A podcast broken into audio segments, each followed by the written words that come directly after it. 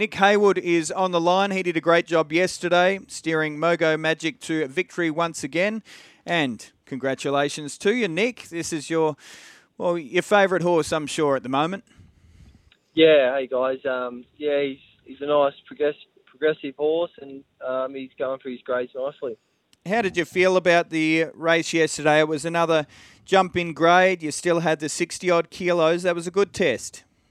Yeah, it was a really good test course, he's still a three-year-old, and um, he's got a lot of upside about him. But uh, three-year-old, 61 on his back, and it, some of them horses had um, five to six kilos less. So to do what he did yesterday out of uh, country grade was um, was a good training performance from Scotty.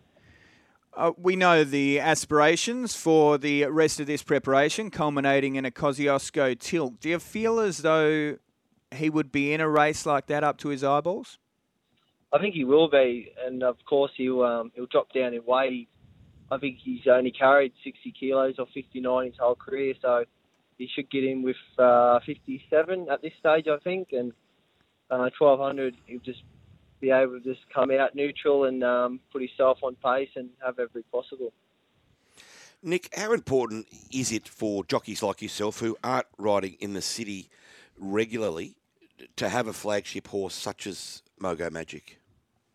Well, he, he gets you out of bed, of, of course, but um, yeah, just you know, some jockeys can find nice horses, and I think he's going to be a, a nice horse if I can stick to. Hey, I've just seen a very funny text come through, Nick, which just bear with me. Good morning, Ryan and Bulldog. Could you please ask Nick Heywood for his thoughts about Blue Grotto in the second at the Sapphire Coast today? Rob from Canberra. And he follows up about a minute later saying, Sorry, Ben, I got your name wrong. So let's go with Ben and Bulldog. Could you please ask Nick about his thoughts on Blue Grotto? You're heading to the Sapphire Coast today and then Corowa tomorrow. You got a good book today? Uh, it, it looks a nice book. Of course, um, Sapphire Coast, you could never um, declare one there, just uh, just being the, the travel. But um, it's just one of them places you've just got to ride your horse and uh, hope for the best. Uh, in terms of the Corowa, uh, meeting, I should have said, have you had a look at that meeting thus far? Um, yeah, it, it looks a pretty open meeting all over for the race card. Um, I've got one for my old boss Peter Clancy. So yeah, I saw that Blount County. Yeah, be nice to um, win on him again for Pete, and um, yeah, they look like a nice couple of rides there. You put together a nice season once again. Are we going to see you in town more often, or is it very much ride dependent?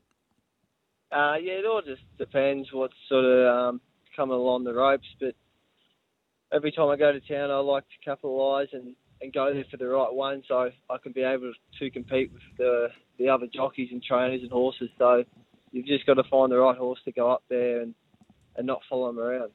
How do you um how do you feel as though you've been seeing him this year?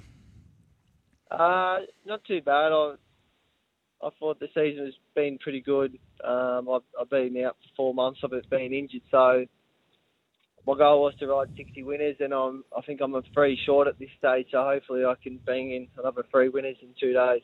It's a nice target. So that's kind of how you, you motivate yourself, is it? You know, off the back of a setback like that, you kind of just set little goals along the way. Not that 60 wins is a, a little goal. No, well, you've got to set goals, and and obviously the, you've got to sort of um, feel like you can achieve them as well. But uh, I thought I could achieve 60, and if I didn't have that time off, I probably would have got close. Would have probably been over it by now. But mm. at the same time, it was a freshen up, and it probably done me the world of good.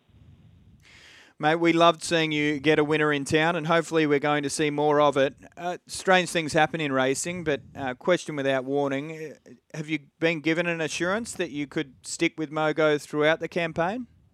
Uh, I'd say you'd have to get a crowbar to get me off his back at the moment. Good to hear. I hope that doesn't happen. Uh, you're doing a brilliant job with him, and I look forward to seeing you in the Kosciuszko aboard Mogo Magic and hopefully taking it out. No, thanks very much for having me.